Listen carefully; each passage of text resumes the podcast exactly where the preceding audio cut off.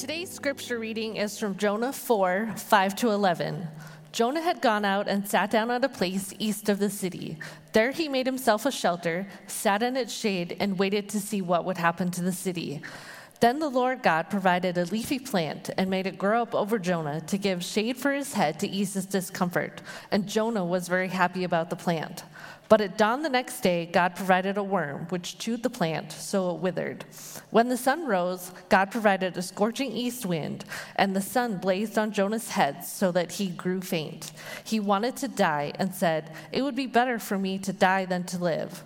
But God said to Jonah, Is it right for you to be angry about the plant? It is, he said, and I am so angry I wish I were dead. But the Lord said, You have been concerned about this plant, though you did not tend it or make it grow. It sprang up overnight and died overnight. And should not I have concern for the great city of Nineveh, in which there are more than 120,000 people who cannot tell their right hand from their left, and so many animals?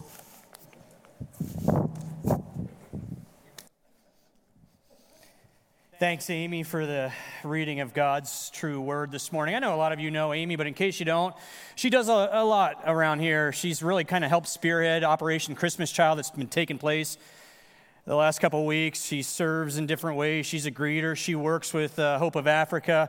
And just a quick update on Amy she's beginning a new season in her life. She's going to be moving to the great state of Pennsylvania within the next couple weeks. And so, um, we're all going to have a friend in Pennsylvania with Amy being there. Yeah, thanks, Amy, for all you do. Love you. We're going to miss you. Make sure you lift her up in prayer if you would. And hey, my name's Paul. How's everybody doing? Good. All right. It's kind of a semi warm welcome, I guess. I'll take it. What do you do? Uh, and welcome to our church family joining us online. Also, a special welcome if this is your first weekend with us. So glad you're here. I want to give you a little update about what's been going on in my life, if I could, what's been going on in my world over the last several weeks, really, the last couple months. I was driving back from a, a hunting trip in late September in my beloved 92 Dodge Ram. It's the 92 Dodge Ram that I know many of you have grown to love as well. It's been part of sermon illustrations, it's been up on the big screen, it was even part of the Christmas Eve series uh, or service last year. You may remember it was parked out front, and we strategically had a uh, deer spread across the front of it so that you could take your Christmas Eve pictures with it. And here's a picture that we took, my family and I, with that deer. And I know many of you took the opportunity last, last year to take your picture with that, and you probably printed those pictures. I'm sure they're displayed in frames proudly on the walls of your homes, and you look at it every day. I'm sure that's the case. Maybe you're even going to use that picture from last year on your Christmas card this year. So I felt compelled to give you a little update about the 92 Dodge Ram because, you know, when I was coming back from that trip, it began to squeal. And, uh, I suspected that maybe the clutch was going out on it. And so I limped back home, and a few days later, I took it to the mechanic, and my worst fear, my suspicion was correct. The mechanic said, Yes, the clutch is gone, along with a myriad of other problems with this thing. It's going to cost you thousands of dollars just to make it operable and safe to drive again, Paul. And then they said, in addition to that, you could sink all kinds of money into it, and your engine is on its last legs. It's about ready to blow up. You know, basically, what the mechanic said to me is Paul, the 92 Dodge is dead. I know. I think in Germany, they would say the 92 Dodge is kaput. it's kaput. So I had to make the very difficult decision, as Elsa would say in the movie Frozen, to let it go. To let it go. Difficult decision because uh, I've, I've had the Dodge Ram for longer than we've had kids. I mean, here's a picture of it from about 15 years ago. You can see how, how great that Dodge Ram looks in the background, what condition. Well, there was some random kid that got in the photo. That was supposed to be of the truck. that, that random kid is my daughter, Michaela. She got back last night. I didn't even get a chance to see her. She got in late from college. She's here this morning. I love you. I do love you more than the truck, promise. But I do want to let you know here's Here's what the Dodge Ram looks like today. And in case you're wondering, in case you can't tell because it's being crushed, it's the one on the top. And so today, the problem we're dealing with is dead trucks and dead plants. Dead trucks and dead plants. So, would you open your Bibles to Jonah chapter 4? We're going to look at verses 5 through 11, what Amy read a little earlier. And we're going to unpack this problem. Why is having dead trucks and dead plants such a problem? Well, that's what we're going to wrestle with today. But before we do, would you join me in prayer? Oh, Lord, thank you uh, that we can come in your house and worship you. Thanks that we can have fun. Thanks that you've given us a sense of humor. But thank you for the seriousness of your word and the truth it is for our lives and daily living. Holy Spirit, we ask that you speak through your word. We come here today as your people, desperately in need to hear a word from you. Speak to us if you would. Jesus, your King. This is your church, and we love you. And it's in your name we pray. Amen.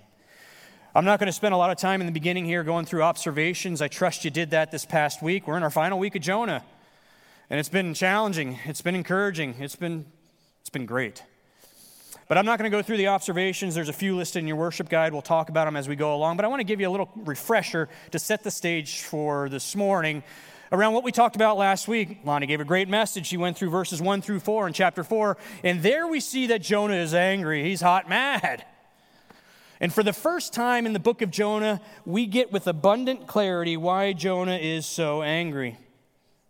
He's angry because he understands the attributes of God. We have a God who's full of compassion, mercy, abounding in steadfast love. We have a God who's willing to relent to all who repent. And you know what? Jonah doesn't want the Ninevites to experience any of that, so he's ticked off. He's hot mad. And the final thing we see God ask Jonah there in verse 4 Jonah, is it right for you to be angry? Jonah. Jonah, is it right for you to be? Is it right for you to be angry? Jonah, and that's where we pick up this week in verse 5. And we see Jonah's response, don't we? No. He doesn't say anything because he can't say anything. He doesn't have anything to say. You can't respond to that. He knows the answer. Now, I want you to, I want you to go on a little journey with me for here, here for just a moment. And, and, and let's stop and pause before we really dig into today's verses because I think, I think that the book of Jonah could end after verse 4. Right? I mean, think about this. Jonah did what he was supposed to do after being given a second chance. He finally obeyed God. He went to Nineveh. He delivered the message that God gave him to de- deliver to the Ninevites. He did that. Mission accomplished. Here, after verse 4, he could have just packed his bags, gone back to Israel, but he doesn't. There is a verse 5, and we see in verse 5 that actually he goes and camps out east of the town, east of the city. He builds himself a little shelter, sits in its shade. And then at the end of verse 5, we see that he waits to see what's going to happen to the city. That's what he does. Now, I think if I were Jonah, I'd say, ah, I'm done. I'm out of here, going back to my people, right? Why does he not leave? Why does he stay? Why does he go camp out east of the city? Good question. Well, here's what I think I believe that he knows if he goes back to his people, he goes back to his country people, his countrymen, well, he's going to be known as the prophet. He's that prophet. He's that guy that God used to give a second chance to the Ninevites. Think about it.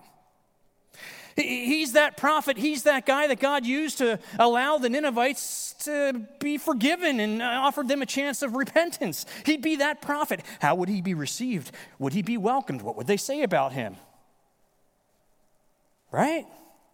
I mean, he'd be that guy. He'd be that prophet that God used as an agent of his mercy towards Israel's enemies. You think his people are going to be real excited about him showing back up and being that guy, that prophet? So what's he do? He sticks around. He camps out east of the east of the city in a little shelter he makes for himself. And I can just picture him, right? He just pops some butter popcorn. He's got a large glass of sweet tea with ice and lemon in it, and he's ready to enjoy the show. because he's holding out hope. He's holding out hope that maybe, just maybe, the Ninevites, their repentance wasn't all that genuine. Maybe God will change his mind and he'll level the place like he leveled Sodom and Gomorrah. So I think, I think Jonah's perched in his uh, shelter. He's got a couple marshmallow roasting sticks, and he's ready to roast some marshmallows, still holding out hope that the Ninevites themselves will roast.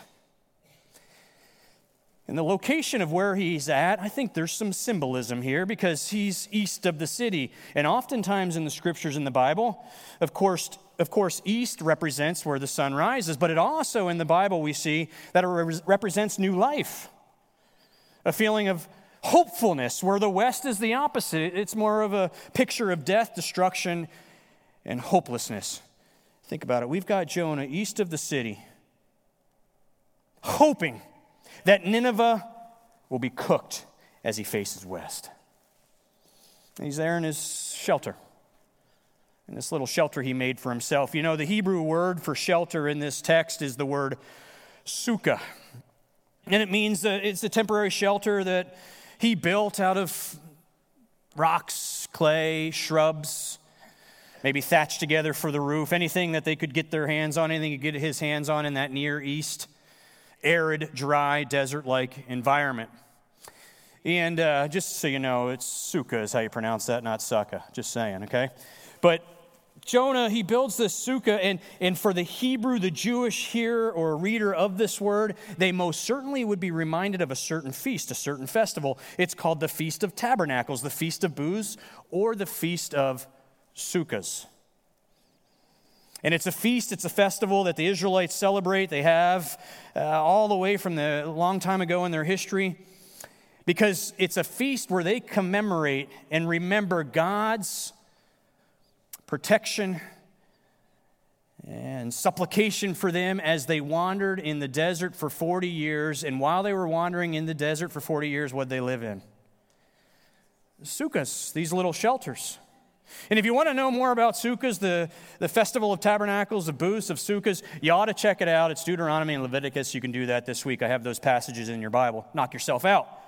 But that's the scene that's set. That's what we have taking place here in verse 5. Jonah's east of the city. He's hanging out in his sukkah, and everything seems to be going pretty well in his life at this point because what do we see in verse 6? Check it out. Then the Lord God provided a leafy plant and made it grow up over Jonah to give shade for his head, to ease his discomfort. And Jonah was very happy about the plant. You know what else we see for the first time in this book? Jonah happy. He ain't been happy at all, has he? Not only is Jonah happy, I mean, we're told he's very happy. The literal translation for this is he's rejoicing with great rejoicing. I can see him doing the happy dance with this leafy plant right now, right? He's pretty excited about this thing. He's exceedingly happy about it. And I wonder if he's thinking, you know, God, for the first time, you've come around to my way of thinking and my way of doing things. I want to stop right here. And when I read this, I just couldn't help but see how much irony there is. It just oozes in these verses because we have Jonah. He's sitting in the dust in this little shelter he made for himself called a sukkah. He's exceedingly happy. He's rejoicing with great joy, with great joy because God in his mercy provides this plant to give him a little shade to shade him from the hot sun.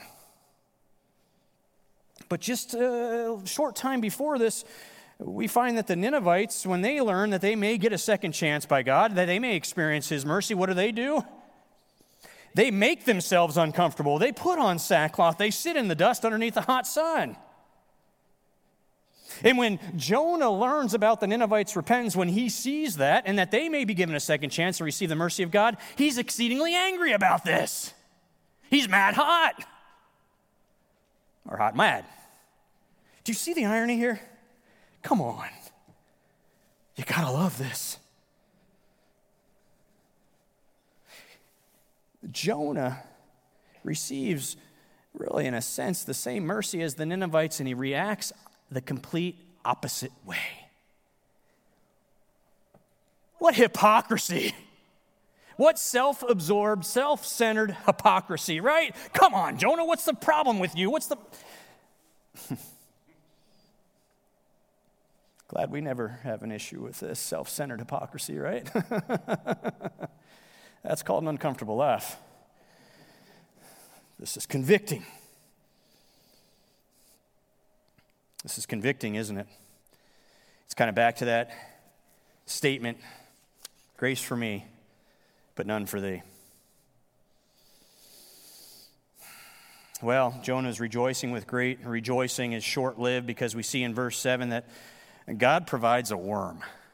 I don't think this is any kind of worm, just any other old worm. I think this is like a grub on steroids because this grub attacks the leafy plant. And Jonah's leafy plant, it becomes a one day old weed because it's dead. It's kaput. It's dead like the 92 Dodge. On top of that, we see in verse 8, we see the word provided for the third time because God in verse 8 provided a scorching east wind. It's the third time we see the word provided. First, God provided a leafy plant, and then a worm, a grub on steroids, and here a scorching east wind. God provided. Some translations will say that God appointed. What are we seeing here? It's a theme we've seen throughout Jonah. Our God is sovereign, meaning he's in control. It's peppered on the pages of Jonah, and it's certainly a part of these verses as well. He's in complete control, yet he doesn't completely control people. Everything in creation obeys him except one, Jonah because people have been given free will. And isn't it interesting, as his image bearers, that we're the only thing in creation that more often than not, we don't accept his sovereignty.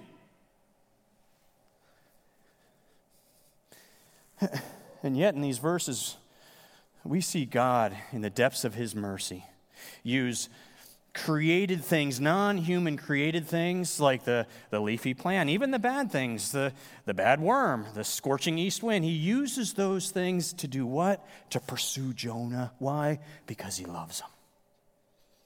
He's not given up on him. He wants to engage him in conversation. He wants to speak to him if Jonah listens. What a great God we serve. He pursues us that way, doesn't he? He wants to speak to us if only we would listen. He wants to engage us in conversation if we would speak to him, spend time with him. You see, it's really all just a matter of perspective, isn't it? It is. It's a perspective that, well, it seems like Jonah hasn't kind of got a hold of, at least not yet.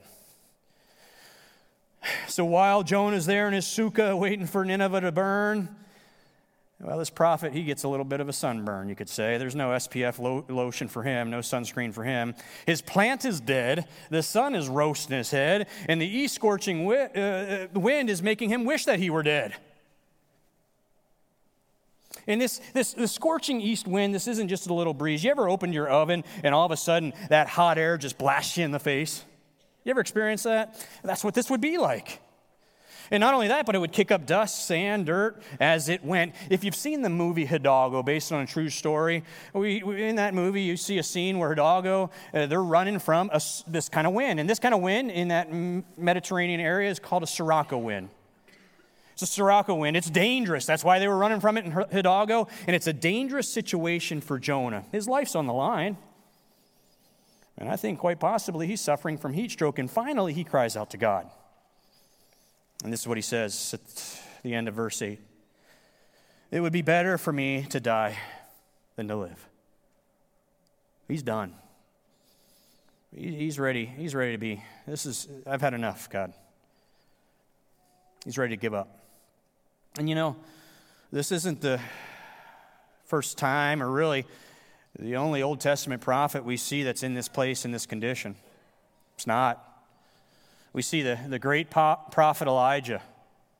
Really, Elijah's uh, story parallels in many ways the story of Jonah and what he went through because this great prophet Elijah in 1 Kings 19, we find him running from Jezebel, a lady who made a threat against his life. He takes off, he runs to Mount Horeb, he plants himself under a broom tree. Another piece of leafy foliage happening in 1 Kings 19 with Elijah. He plants himself there, and this is what he says to God I've had enough, Lord, take my life. Elijah, prophet, called down fire. God used him for big things. These prophets, you see, they were people, they weren't perfect. I mean, if God only used perfect people, he wouldn't use people because there's no people that are perfect. Say that 10 times and tell me how that goes. All right? This is encouraging because he can use any one of us if we allow him to, if we surrender to him. He can use us too. Well, now that God has Jonah engaged in conversation, we see in verse 9, well, God responds by asking Jonah a question. And the question in verse 9 is almost identical to the question that we left off with last week at the end of verse 4 because God says to Jonah, Is it right for you to be angry? But he adds three words about the plant. Let's talk about the plant. Is it right for you to be angry about the plant? And something else happens for the first time in the book of Jonah. Jonah admits he's mad. Because he says in verse 9, It is. It is, God. It is right that I'm angry. He doesn't give a reason why he's right to be angry because there's no reason to give. It doesn't make any sense. But he says, Yes, it's right for me to be angry. He just continues with his anger because he says, I'm so angry, I wish I were dead. Uh huh. Uh huh. He, he's so mad about a dead plant that he says, I'm so angry, I wish I were dead. And you know something? That's the final words out of Jonah's mouth. I mean, that's recorded in the scriptures. The last thing we see him say in the Bible is, I'm so angry, I wish I were dead. How would you like to be known as the prophet in the Bible whose final words are that? That's Jonah. But you know, there's a lot we could say about Jonah. But at least he's listening to God. We see that really throughout the book, right? He's listening to God. He's communicating with him. At least he responds to God. At least Jonah is honest. Maybe over dramatic. At least he's being sincere. You see, God already knows what's in each one of our hearts. He's completely omniscient, He's all knowing. He knows what's in there. No point in hiding it from him. He doesn't want us to stay there. He doesn't want us to live there. But the sooner we talk to him about it, the sooner we address it, the sooner we bring it to light by, by talking to God about it, the sooner healing takes place. He knows what's in there. Jonah doesn't try to hide, at least not here. At least he's being honest, sincere. I, could, I think he's even, at some level, you could say he's, he's courageous. He went to Nineveh. You could even say probably that he's principled, at least at some level. Maybe his principles are flawed. God's still working on him. Because the final thing Jonah says is, I'm so angry, I wish I were dead. Think about that statement with me for just a moment. Think about this. So confident is Jonah in the depths of God's mercy, in the depths of God's grace, that he's ready to die in it. But he's not ready to live in a world where the Ninevites experience it. Let me say that again. So confident is Jonah in the depths of God's mercy, in the depths of God's grace, that he's ready to die in it. But he's still not ready to live in a world where the Ninevites experience it. No, he's not. And then we get to verse 10. In verse 10 and 11, well, we see the Lord speaks. The Lord speaks. And God's always going to get the final word, and He gets the final word here. The final word belongs to the Lord alone. And here in verse 10, the Lord begins to explain this object lesson that He's teaching Jonah about the plant. Jonah hasn't got it yet, so the Lord needs to explain it. We see in verse 10, the Lord says this. Check it out in your journals, your Bibles. He said, You have been concerned about this plant, about the plant, Jonah. Now, as God is saying that, I can, I can, I can picture Jonah sulking out of his sukkah and looking at the dead plant as the Lord speaks to him. And the Lord goes on to say in verse 10, You didn't do anything to make it grow. You didn't tend it. You didn't care for it. It sprang up one day and died the next. You're concerned with the wrong thing, Jonah. Jonah, you're pitying a one day old weed.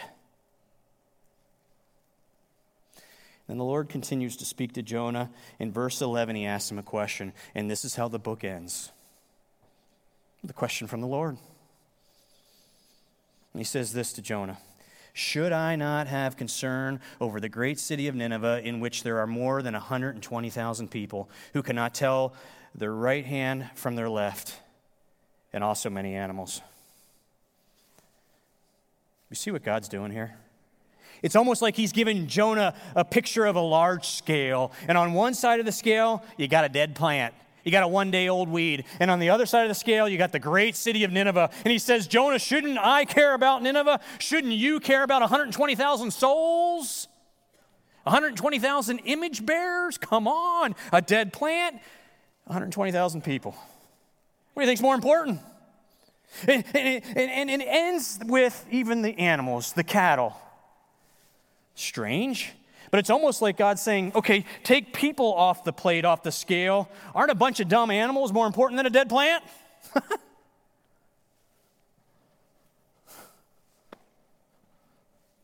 you see what God's doing here?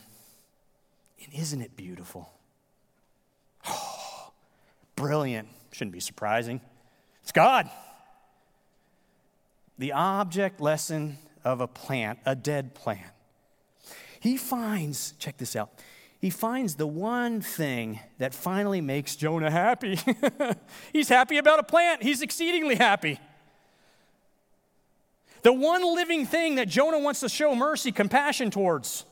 It's the one living thing that Jonah wants to see be cared for and kept alive. God says, let's talk about that. That's what's happening. Better yet, God says, let's talk about the dead plant because you're mad that the plant's dead and the Ninevites aren't. Right, Jonah? You're mad that I didn't do to the Ninevites what I did to the plant. Let's talk about that, Jonah. You see, God's still teaching Jonah that he's a God who is willing to relent to everyone who's willing to repent. He's not a God who shows favoritism. You know what? He's a God who loves people. He's a God who loves his image bearers. It's the same, it's the same message that God had to drive through Peter's head, the apostle Peter. We talked about him a while ago. It took Peter a, while to get a hold of this favoritism issue. And finally, the apostle Peter does. Acts chapter 10, verses 34 and 35. And I love what Peter says when he finally gets it, because here's what he says I now realize how true it is that God does not show favoritism, but accepts from every nation the one who fears him and does what is right. Good word, Peter. You got it. Good job, Peter. And you want to know where God really challenged Peter on this issue, where he spoke to him? Where he, he communicated to him about this favoritism issue? In Joppa. Don't take my word for it. Go check out Acts chapter 10. Come on, you gotta love this because we've talked about Joppa, right? Jonah goes there to flee from the presence of the Lord. And this is where Peter hears that he must not show favoritism because God doesn't. Peter gets it. Does Jonah? Uh, does, does Jonah get it by the end of this little book? Does he get it? We don't know. That bugs me. I don't know about you, but I want to know how the sto- I want to kind of know how Jonah's story ends, don't you? How's he answer God? Where's verse 12? We don't know. We don't know. Not sure. And you know what that does for me? That creates tension for me a little bit. Because I want to know. I want to know the answer. It creates tension for me. And there's one thing that I think we can all admit about the book of Jonah. All over the place, it creates tension for us, doesn't it? I mean, it's a book full of tension. We've talked over and over about the sovereignty of God. He's in complete control, yet He doesn't completely control people. We've been given free will. We make choices that matter, that have consequences, that have impact. And yet we know that the Lord's will will be done. How does it all work? I have no idea. He's infinite, we're finite. That creates tension for me. Uh, take the Assyrians, the Ninevites, the most brutal, ruthless, violent people to ever walk the face of the earth. Yet God sends Jonah to them. Perhaps they even had attacked him when he lived in Israel. God sends Jonah to them to offer forgiveness to those evil, wicked, violent people. I don't think that's fair. I don't think they deserve it. That creates tension in me. You know, the depths of God's love surpasses human understanding and our understanding of fairness, doesn't it? That creates tension for me. The fact that our God is a God of second chances until He's not, that creates tension for me. The fact that evil exists in the world and I find myself crying out to God, God, why don't you just wipe them out so we can be done with them? These evil, violent people, not only do they exist, but they sometimes seem to thrive. I don't like that. Mercy for me, but not for them. They don't deserve it. Deliver me, but not them, God. That creates tension for me. Forgiveness sometimes creates tension for me. Sometimes I don't want to forgive people. Forgiveness is risky, it's hard. Yet we're called to be part of God's mission, even if it doesn't always make sense. Even if we don't know what to say, we're still called to trust and obey. I find tension there. I find tension that I should consider giving people a second chance because I've been given a second chance. I find tension there. You see, the book of Jonah pushes the depths of God's grace, it pushes us to places that I don't want to go. Find tension there. Find tension there. More than a kid's story, Jonah? uh huh. More than just a little tale of a whale? You better believe it is. Absolutely. And oh, how I wish I knew how it ended for Jonah. Did he go back to the Ninevites and live his life, the rest of his life, with the Ninevites? You become friends with them, hang out with them, get in a small group with them.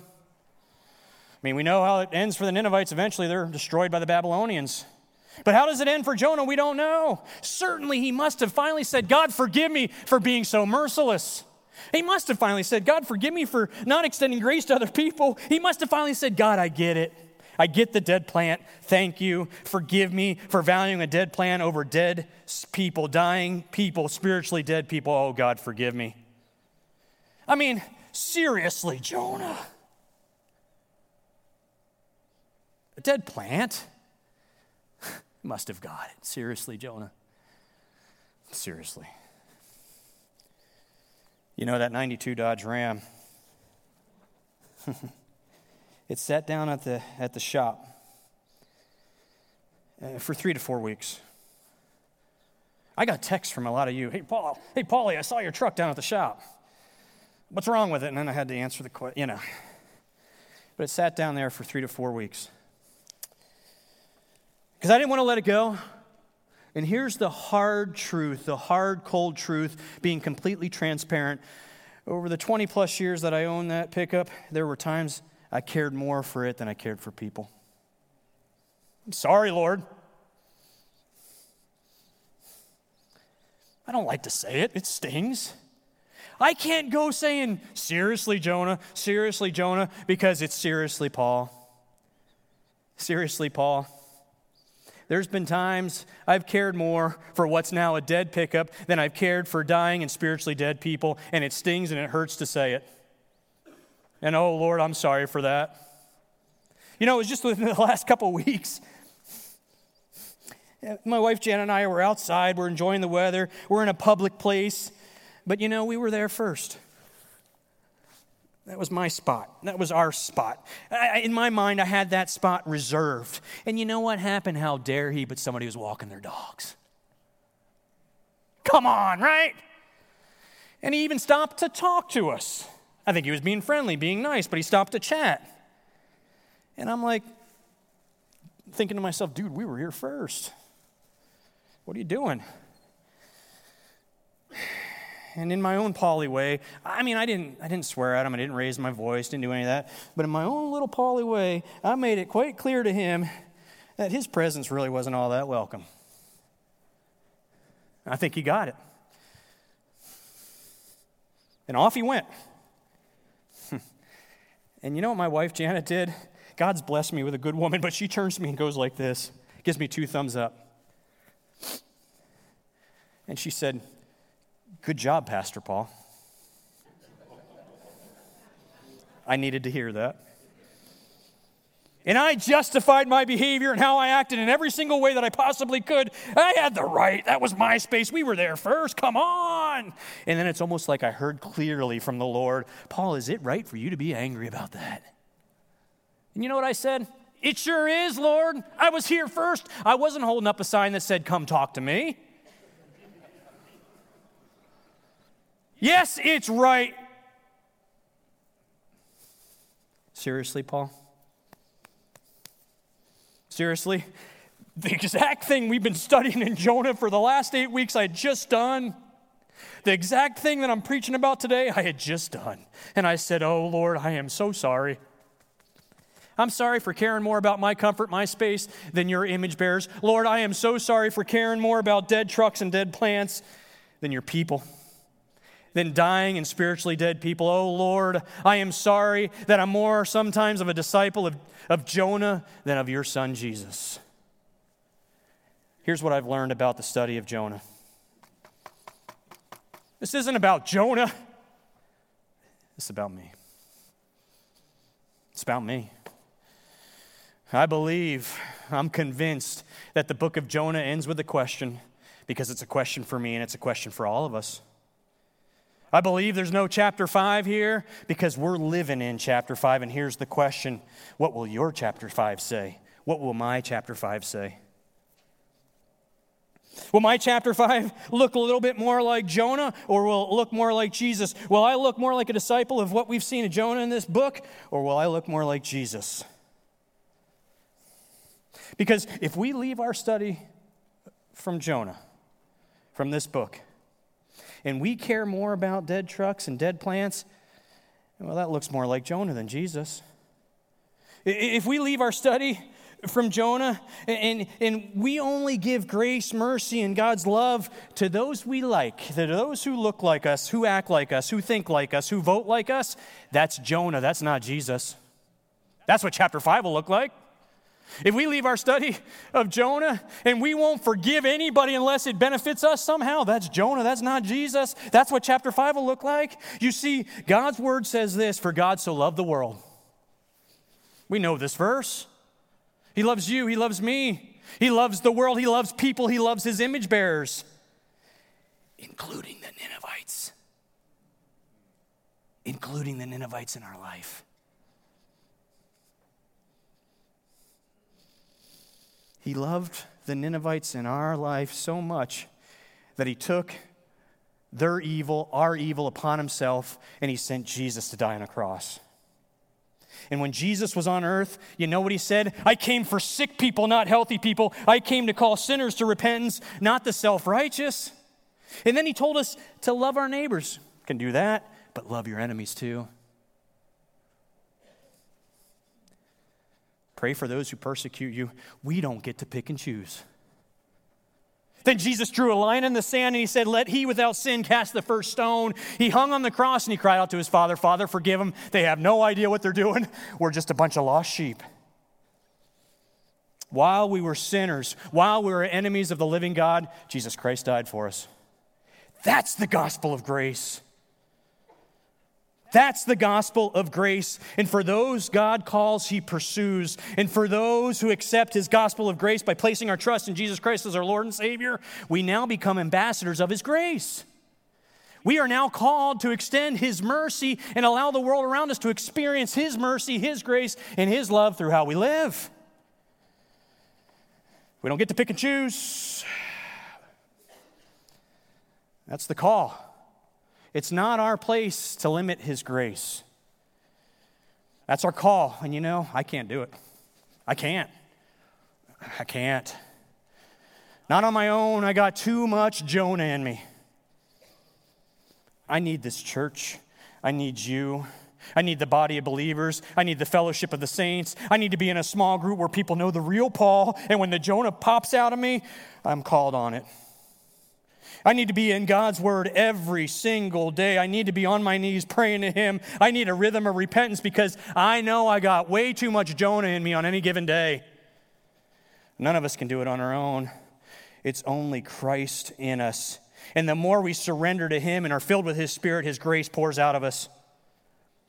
I need to every day surrender myself to Him, my agenda to Him the Jonah in me to him and take up my cross and follow my Jesus. Every day we need to be reminded that his grace is enough for us, for me, because the minute we forget that and we don't need his grace anymore, we're the first ones to not give it to others. And you know what that's called? That's called a religious person. And the world don't need any more religious people.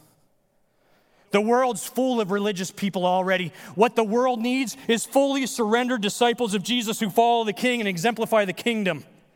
Because his kingdom will come. His will will be done. We can be aligned with his will and part of his kingdom work, or we can be overthrown by it. What's your chapter 5 going to say? Let's pray.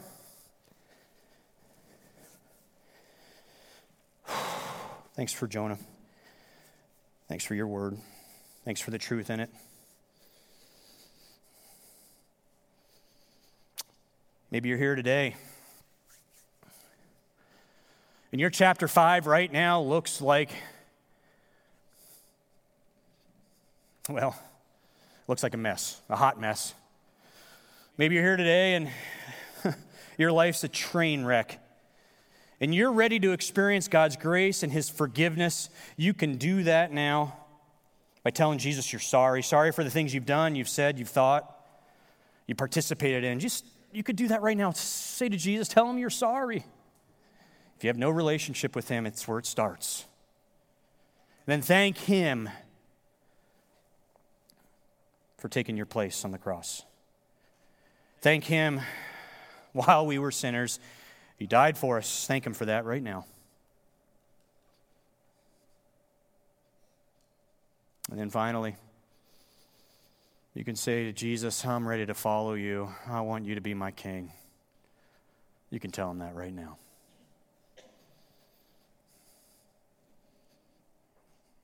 And if you prayed that prayer today, ready to surrender to Jesus as your king, would you just slip up your hand, make eye contact with me? I want to celebrate and rejoice with you. All heads are bowed, eyes are closed. If you prayed that, would you just slip up your hand? I see you. Praise the Lord. Thank you, Lord. I want you to know that the angels in heaven are rejoicing. It's a big step. Oh, God, thank you so much that you are a God whose depths of mercy and grace are beyond our understanding. Thank you, Jesus, for your sacrifice. Thank you for calling people from darkness to light, from death to life in you. We celebrate that today. It's in your name I pray. Amen. Worship teams back up, and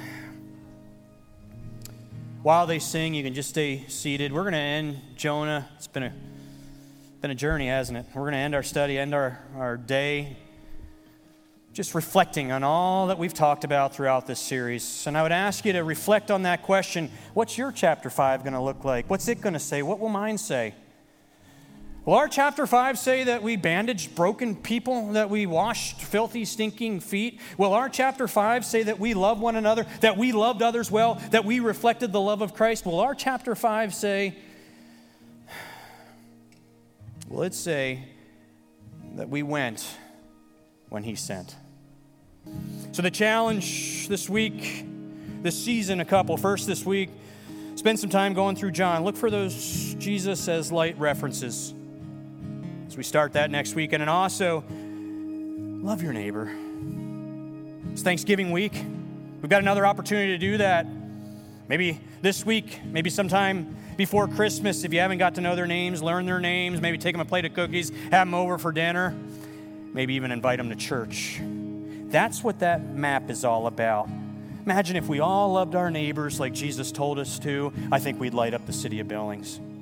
So, to conclude our study, I kind of took the first portion of verse 11 here in chapter 4 and rewrote it just a little bit. I changed a couple words and they're in bold. But let's read this together. Would you join me? It's on the screen. And should we not have concern for the great city of Billings, in which there are more than 120,000 people?